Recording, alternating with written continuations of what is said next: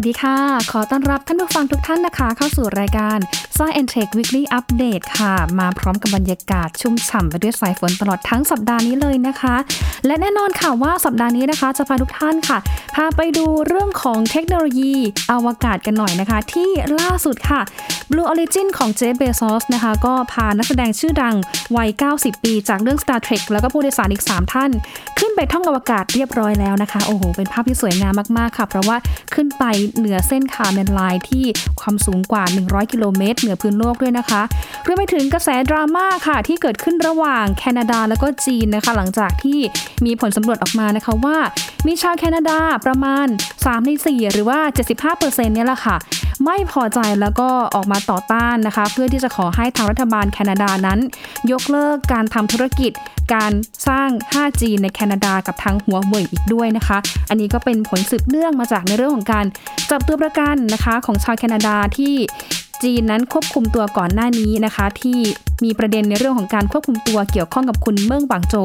เป็นลูกสาวหรือว่า CFO ของทางหัวเว่ยอีกด้วยนะคะ นอกจากนี้ค่ะจะพาไปดูนะคะในเรื่องของเยอรมนีค่ะ เขาตั้งโรงงานผลิตเชื้อเพลิง เครื่องบินจากน้ำคาร์บอนไดออกไซด์และไฟฟ้านะคะ ที่เขาบอกว่าจะสามารถประหยัดแล้วก็เป็นมิตรต่อสิ่งแวดล้อม ลดการปล่อยมลพิษได้อีกด้วยค่ะ และสุดท้ายนะคะพาไปดูภูมิอากาศเปลี่ยนแปลงค่ะ ก็ทำให้โลกเนี่ยมืดมัวลง แล้วก็ยิ่งทำให้อุณหภูมินะคะ เพิ่มสูงขึ้นไปอีกนะน่าจะน่ากังวลขนาดไหนนะคะ ติดตามได้ค่ะกับ Science Tech Weekly Update ค่ะ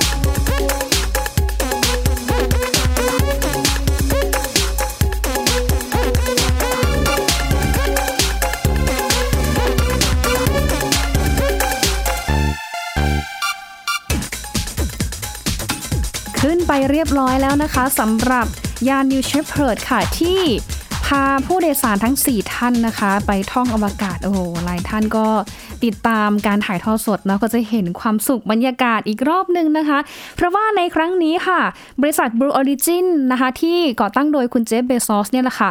พานักแสดงชาวแคนาดาวัย 90 ปีนะคะ นั่นก็คือคุณวิลเลียมแชตเนอร์นะคะ หรือที่รู้จักกันในบทบาทของกัปตันเจมส์ทีเคิร์กกัปตันแห่งยาน USS Enterprise จากภาพยนตร์อวกาศมหากาพย์ชื่อดังเลยค่ะ Star Trek นะคะโอ้ในรอบนั้นเนี่ยท่านก็โด่งดังมาก ๆ เลยนะคะ ในยุคนู้นนะคะ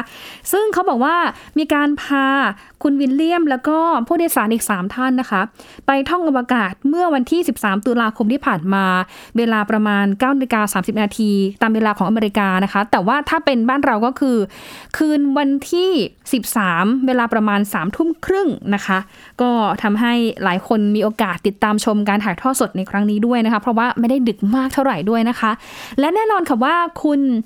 วิลเลียมแชตเนอร์เนี่ยนะคะ ก็กลายเป็นนักบินอวกาศที่อายุมากที่สุดในโลกที่ท่องอวกาศอีกด้วยค่ะแหมคือ 90 แล้วยังดูแข็งแรงแล้วยังดู healthy นะคะ ยังดูหนุ่มอยู่เลยนะคะเนี่ยค่ะก็ถือว่าหลายคนก็แบบปรบมือเลยนะคะ เพราะว่าท่านก็ได้มีโอกาสเนี่ยไปสัมผัสอวกาศจริง ๆ แล้วแหละ หลังจากที่ได้เล่นหนังเกี่ยวกับอวกาศเนี่ยนะคะ มาหลายต่อหลายตอนนะคะ แล้วก็ตอนนี้เอง ฝันเป็นจริงแล้วนะคะมีประสบการณ์จริง ๆ แล้วนะคะกับการขึ้นไปท่องอวกาศนั่นเองนะคะ หลังจากที่ยานอวกาศ New Shepard นะคะถูกปล่อยจากฐานจรวดฐานปล่อยจรวดของบริษัท Blue Origin ทางตะวันตกของรัฐเท็กซัสสหรัฐอเมริกาค่ะ ซึ่งรอบนี้เนี่ยเขาบอกว่าเป็นการขึ้นสู่อวกาศในรอบที่ 2 ของบริษัท Blue Origin นะคะ เพราะว่าในรอบแรกเนี่ยนะคะ คุณเจฟเบซอสนะคะ ก็พาน้องชายนะคะ คุณเจมส์เบซอสแล้วก็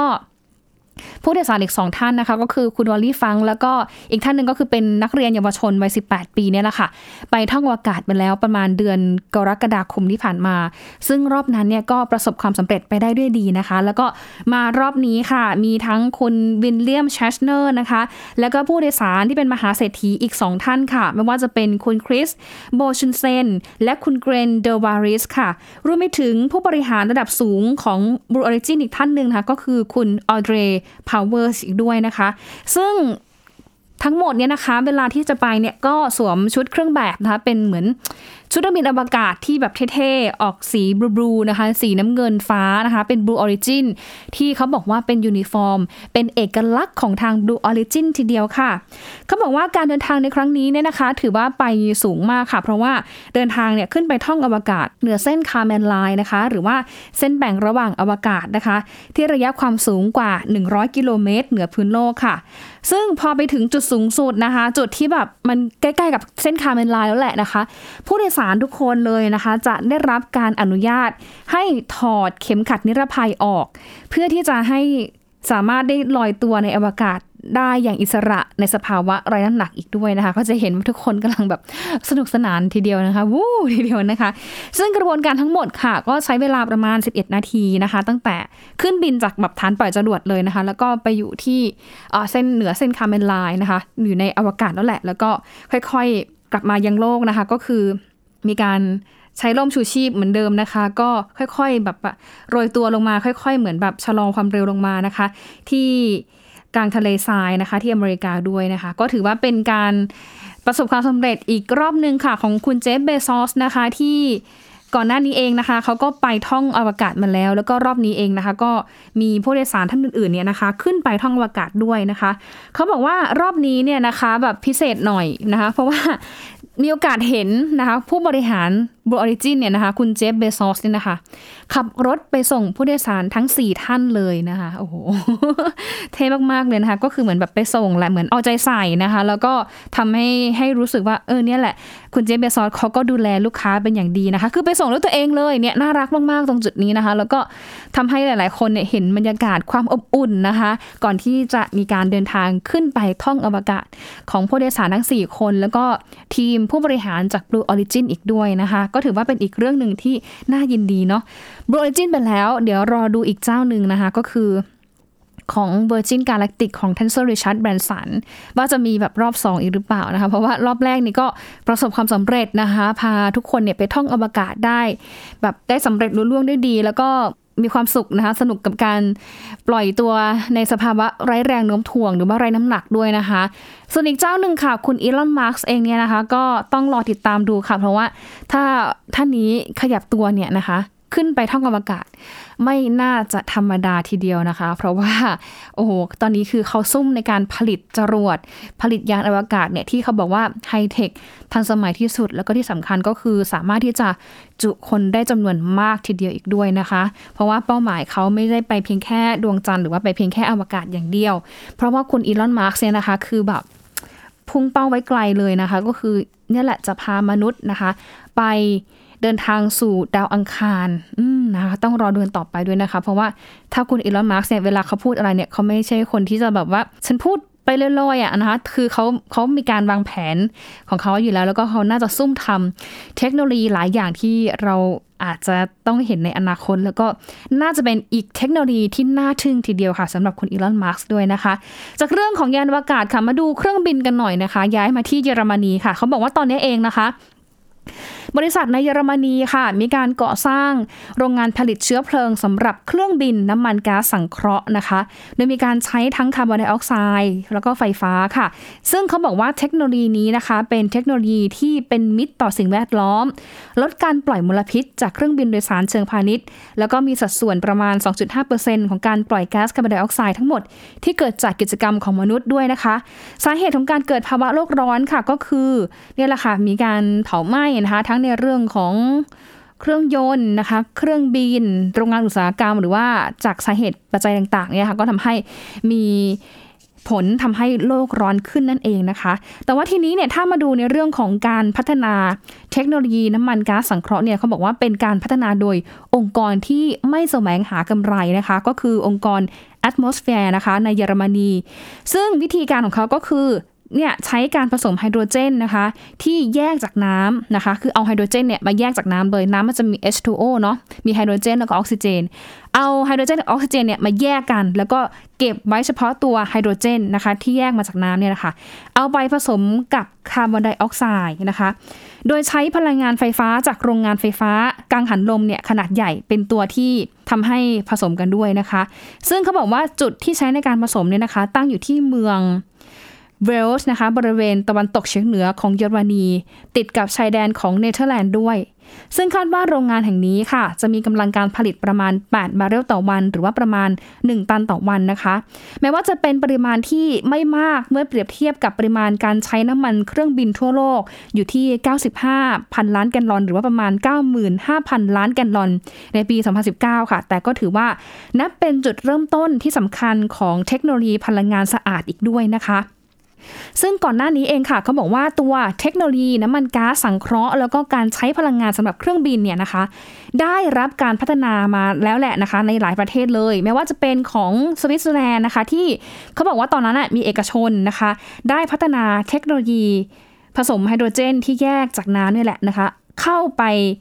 บวกผนวกหรือว่าเข้าไปผสมกับคาร์บอนไดออกไซด์โดยใช้กระแสไฟฟ้าจากพลังงานแสงอาทิตย์เนี่ยแบบสะอาดมาก คือแบบว่าทุกอย่างคือแบบใช้เชื้อเพลิงสะอาดแล้วเนี่ยนะคะก็ยังใช้กำลังไฟฟ้าหรือว่ากระแสไฟฟ้าที่จาก จากพลังงานแสงอาทิตย์ที่เป็นพลังงานสะอาดอีกด้วยนะคะ ส่วนเครื่องบินพลังงานไฟฟ้าที่มีประมาณ 100%นะคะ คือใช้พลังงานไฟฟ้า 100%เลยนะคะ เขาบอกว่ามีใช้อยู่หลายประเทศเหมือนกัน แต่ว่าเนื่องด้วยมันมีข้อจำกัดก็คือตัวแบตเตอรี่นะคะ ที่มันอาจจะมีปัจจัยหลายอย่างที่อาจจะทำให้หนึ่งเลยก็คือแบบ ไม่ได้คงทนไม่ได้นานเท่าไหร่นักนะคะ แต่ว่าตอนนี้เองเขาก็พยายามที่จะพัฒนานะ ให้เครื่องบินเนี่ยพลังงานไฟฟ้า 100%เนี่ยสามารถที่จะใช้งานแบตเตอรี่ได้ไกลนะคะ ได้นานที่สุดบินได้ไกลที่สุดนะคะ แล้วก็ลด ผลกระทบทางสิ่งแวดล้อมให้มากที่สุดนั่นเองนะคะ ซึ่งเรื่องนี้ค่ะทางสมาคมขนส่งทางอากาศระหว่างประเทศหรือว่า IATA เนี่ยก็ได้วางแผนระยะยาวเหมือนกันนะคะ ที่ต้องการจะลดการปล่อยมลพิษ จากการบินให้เหลือเท่ากับ 0%นะคะหรือว่า zero carbon หรือว่า carbon zero นี่แหละค่ะ คือตั้งเป้าเอาไว้เลยว่าภายในปี 2050 นะคะ การบินเนี่ยจะต้องลดการปล่อย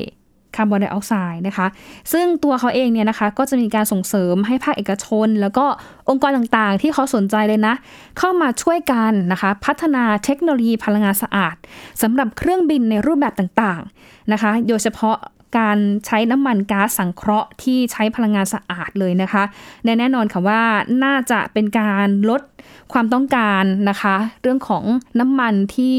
ก่อให้เกิดมลพิษนะคะ แล้วก็หันมาใช้น้ำมันก๊าซเนี่ยมากขึ้น แล้วก็คาดว่าน่าจะเป็นพลังงานเชื้อเพลิงสำหรับเครื่องบินในอนาคตอีกด้วยนะคะสำหรับตัวของน้ำมันก๊าซสังเคราะห์ที่ทำมาจากพลังงานสะอาดนะคะ เดี๋ยวช่วงนี้นะคะ เราพักกันสักครู่ค่ะ ช่วงหน้ามาติดตามอีกรอบหนึ่งนะคะ เดี๋ยวจะพาไปแคนาดากันหน่อยนะคะ เพราะว่ามีประเด็นดราม่าระหว่างความสัมพันธ์ระหว่างแคนาดาแล้วก็จีน หลังจากที่มีโพลสำรวจค่ะว่า ประชาชนชาวแคนาดา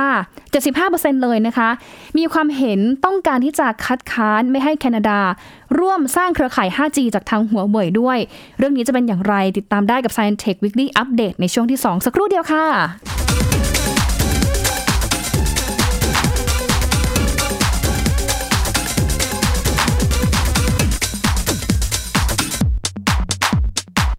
เพียงแค่มีสมาร์ทโฟน ก็ฟังได้ไทย PBS ดิจิทัล Radio สถานีวิทยุดิจิทัลจากไทย PBS เพิ่มช่องทางง่ายๆ ให้คุณได้ฟังรายการดีๆ ทั้งสดและย้อนหลัง ผ่านแอปพลิเคชันไทย PBS Radio หรือ mobile web ไทย PBS Radio.com ไทย PBS Digital Radioอินฟอร์ทนเมนต์ for all มากกว่าด้วยเวลาข่าวที่มากขึ้น จะพัดพาเอาฝุ่นออกไปได้ครับ มากกว่า ให้คุณทันในทุกสถานการณ์ ตามที่กฎหมายดังกล่าวกำหนดเอาไว้ มากกว่ากับเนื้อหาเที่ยงตรงรอบด้านนำมาใช้ในคดีเมาแล้วขับ มากกว่าในทุกทางออกของสังคม ป้องกันไม่ให้ปัญหาเกิดขึ้น มากกว่ากับข่าวรอบวันในทุกมิติ เครนก่อสร้างเกิดอุบัติเหตุขึ้น มากกว่าด้วยการวิเคราะห์ที่ตรงจุด ความพยายามของภาครัฐที่จะแก้ปัญหา และมากกว่ากับทีมข่าวมืออาชีพ ข่าวไทย PBS ให้คุณได้มากกว่า มาฟังนิทานกันแล้ว เปิดโลกจินตนาการกับไทย PBS Podcast ให้น้อง ๆ สนุกสนานไปกับ playlist นิทานมากกว่า 100 เรื่องแม่เล่านะแม่เล่าจากคิสอาว นิทานสุภาษิตและสื่อเสียงนิทาน ฟังได้ที่ www.thaipbspodcast.com และแอปพลิเคชัน Thai PBS Podcast ตั้งแต่วันนี้เป็นต้นไป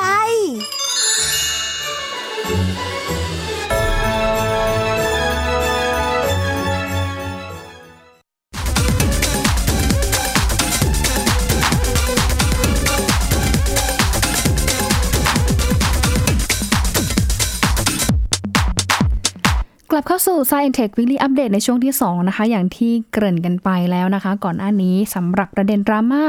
ระหว่างแคนาดาและก็จีนค่ะ หลังจากที่มีโพลสำรวจนะคะ จากทาง Nanos Research เนี่ยนะคะ เขาออกมาเปิดเผยผลสำรวจค่ะว่า ชาวแคนาดาจากกลุ่มตัวอย่างนะคะ ชาวแคนาดา 75%หรือว่า 3 ใน 4 ของกลุ่มตัวอย่างเนี่ยนะคะ มีความรู้สึกไม่เห็นด้วยถ้าหากว่าแคนาดาเองเนี่ยจะร่วมมือกับทางหัวเว่ย บริษัทเทคโนโลยี 5G ของจีนนะคะ มาร่วมกันพัฒนาเครือข่าย 5G ในแคนาดาด้วยนะคะสืบเนื่องมาจากว่ามีส่วน ของความไม่พอใจอยู่นะหลังจากที่ก่อนหน้านี้เองนะคะ จีนได้มีการควบคุมตัวทั้งคุณไมเคิลแล้วก็คุณมิเชลสองนักธุรกิจชาวแคนาดาเนี่ยไว้ที่จีนประมาณเกือบเกือบ3ปีซึ่งมันเกิดขึ้นได้เลี่ยหลังจากที่คุณเมิ่งหวังโจเองนะคะ เธอเป็น CFO ของทางหัวเว่ยถูกแคนาดาก็จับกลุ่มตัวไปเหมือนกันนะคะ หลังจากที่มีข้อตกลงเรื่องของการส่งตัวผู้ร้ายข้ามแดนให้กับทางอเมริกา ซึ่งก็ทำให้ต่างฝ่ายต่างควบคุมตัวพลเมืองซึ่งกันและกันค่ะ และล่าสุดจนมาถึงช่วงเดือนกันยายนที่ผ่านมาเนี่ยก็ปรากฏว่า มีการปล่อยตัวคุณเมิ่งหวังโจ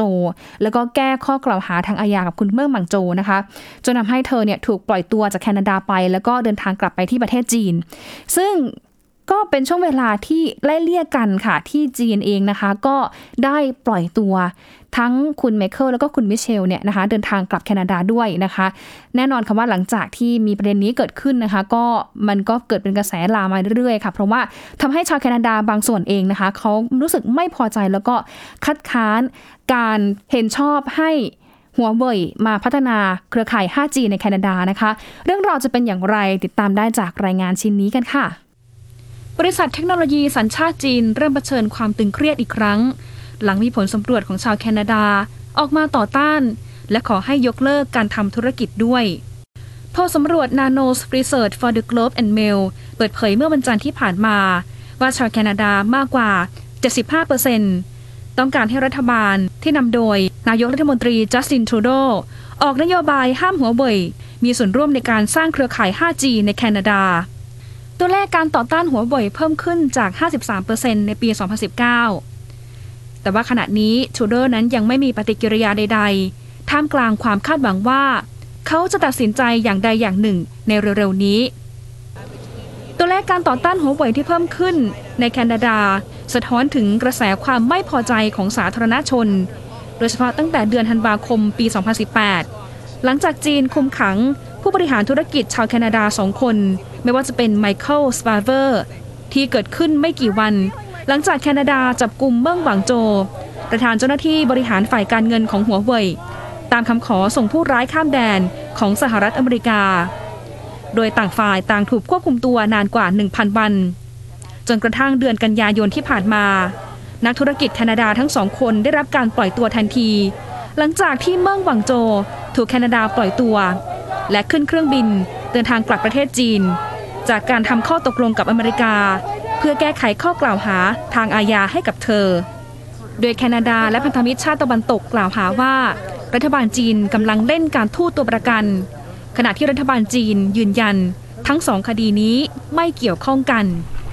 มีการคาดการณ์กันนะคะว่า หากทรูโดสั่งแบนหัวเว่ยอาจทำให้ความสัมพันธ์ของสองประเทศนั้นแย่ลง หลังจากเลื่อนเวลาออกไปเกือบ 3 ปี จากเหตุที่ชาวแคนาดาสองคนเผชิญชะตากรรมถูกจับกลุ่มในจีน ขณะที่ชาติพันธมิตรแคนาดาไม่ว่าจะเป็นสหรัฐอเมริกา สหราชอาณาจักร และออสเตรเลีย ได้สั่งการยกเลิกทำธุรกิจ 5G กับหัวเว่ยอย่างเด็ดขาด แม้จะตกลงซื้อเทคโนโลยีและติดตั้งบางส่วนเป็นแล้วก็ตาม โดยก่อนหน้านี้โฆษกกระทรวงต่างประเทศของจีนกล่าวตอบโต้ กรณีการแบนหัวเว่ยจากชาติมหาอำนาจคู่แข่ง ว่าควรจะทำธุรกิจแบบเปิดกว้าง เป็นธรรม และไม่เลือกปฏิบัติสำหรับบริษัทสัญชาติจีน โดยระบุว่าผลิตภัณฑ์ 5G ของหัวเว่ยได้รับการยอมรับด้านเทคโนโลยี และความปลอดภัยที่ทันสมัย โดยผู้ประกอบการส่วนใหญ่ในแคนาดา ควรปฏิบัติตามวัตถุประสงค์ มีทัศนคติที่เที่ยงตรง และตัดสินใจอย่างอิสระเพื่อรักษาผลประโยชน์ของตัวเอง ไม่เฉพาะแค่หัวเว่ยนะคะ แต่ว่าขณะนี้ บริษัทเสี่ยวมี่สัญชาติจีน เผชิญชะตากรรมเช่นเดียวกัน หลังจากธุรกิจกำลังจะเติบโตได้อย่างสวยงาม ในตลาดของยุโรป ในช่วงไตรมาสที่ 2 ที่ปีนี้ขายได้อันดับต้นๆ และทำยอดขายได้มากกว่า 12 ล้านเครื่องในภูมิภาคนี้ จากการเพิ่มส่วนแบ่งตลาดหัวเว่ยเพิ่มขึ้น อันเป็นผลมาจากมาตรการกีดกันทางการค้า แต่ว่าหน่วยงานด้านความปลอดภัยไซเบอร์ของรัฐนิทานูของเยอรมนีกำลังตรวจสอบกับข้อสงสัย โดยเมื่อสัปดาห์ที่แล้วมีการกล่าวหาว่า สมาร์ทโฟนของเสียวหมี่สามารถตรวจจับและเซ็นเซอร์คำต่างๆ ไม่ว่าจะเป็นคำว่าทิเบตเสรี อิสรภาพของไต้หวันที่ยืนยาว หรือการเคลื่อนไหวเพื่อประชาธิปไตย และคำอื่นๆ ที่เป็นประเด็นอ่อนไหว ต่อระบบการปกครองของจีน ไต้หวัน ฮ่องกง และทิเบตสำหรับประเด็นนี้นะคะ ทางเสี่ยวมี่นั้นก็ไม่ได้ออกมาตอบโต้ในทันทีค่ะ แต่ว่ามีการว่าจ้างผู้เชี่ยวชาญออกมาพิสูจน์ว่าเป็นไปตามข้อกล่าวหาของเยอรมนีหรือไม่ แต่หลังจากที่มีประเด็นนี้เกิดขึ้นทำให้การเติบโตของเสี่ยวมี่ในตลาดยุโรปนั้นกลับหยุดชะงัก เยอรมนีนั้นนะคะยังมีความกังวลและสงสัยด้านความปลอดภัย ต่อเทคโนโลยี 5G ของหัวเว่ยว่าเกี่ยวข้องกับการสอดแนมหรือไม่ หลังจากที่ก่อนหน้านี้นะคะ สหรัฐอเมริกาเรียกร้องให้มีการยกเลิก การทำธุรกิจ 5G กับหัวเว่ยด้วยสองธุรกิจยักษ์ใหญ่ไอทีของจีน ตอนนี้กำลังเผชิญชะตากรรมเช่นเดียวกันนะคะ แต่อีกด้านหนึ่งค่ะก็มีหลายส่วนกำลังจับตามองนะคะว่าสองยักษ์ใหญ่เจ้านี้จะแก้ปัญหาและเดินไปในทิศทางใด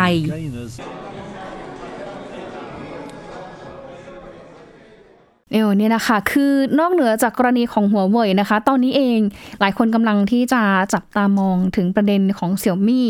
เพราะว่ามีการกล่าวหาเสียวหมี่นะคะ ในช่วงประมาณสัปดาห์ที่ผ่านมาว่าเสียวหมี่เองไปตรวจจับคำนะคะ หรือว่า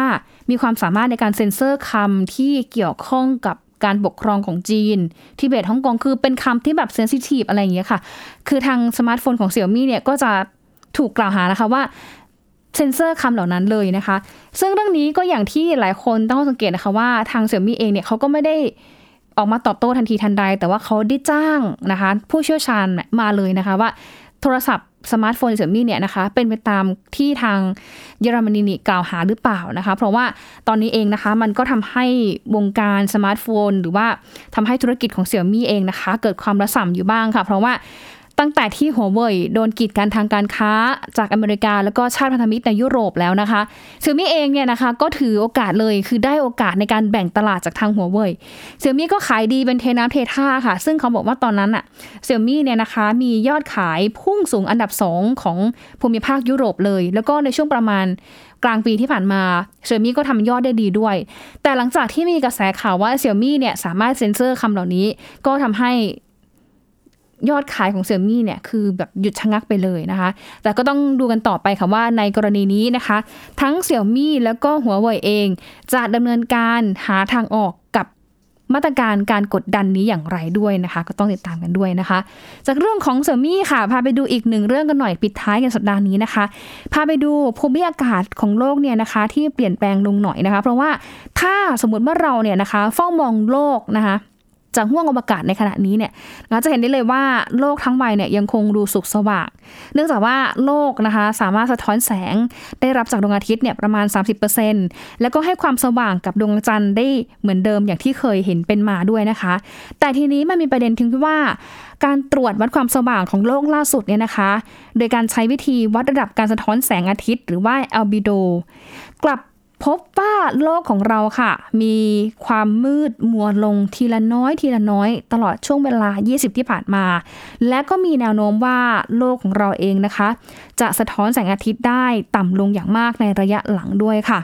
อันนี้เป็นผลงานวิจัยเลยนะคะ จากทางสถาบันเทคโนโลยีแห่งนิวเจอร์ซีย์ของสหรัฐอเมริกา ได้เผยแพร่ผลการศึกษาข้างต้นในวารสาร Geophysical Research Letters ค่ะ โดยระบุว่าผลวิเคราะห์ข้อมูลดาวเทียม และข้อมูลจากกล้องโทรทัศน์ระหว่างปี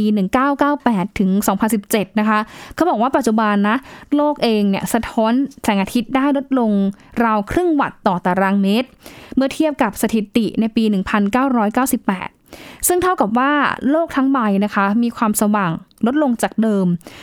0.5%เมื่อเทียบกับช่วง 2 ทศวรรษก่อนอีกด้วยนะคะ ซึ่งทางผู้วิจัย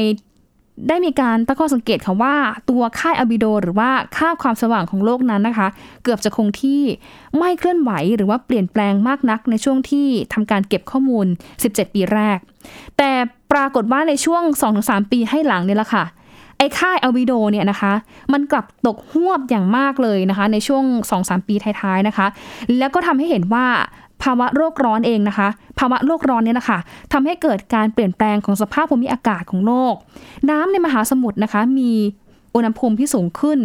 จนทำให้เมฆที่ขาวสว่างเนี่ยนะคะ สามารถที่จะเกาะตัวได้น้อยลง แล้วก็ โลกของเราเองนะคะ ก็มีความมืดมัวลงอีกด้วยค่ะ แน่นอนนะคะว่าด้วยอุณหภูมิที่มันเพิ่มขึ้นเอง มันก็ส่งผลแปรปรวนต่างๆ โดยเฉพาะในมหาสมุทรนะคะที่สัตว์ติดเชื้อโรคได้ง่ายขึ้น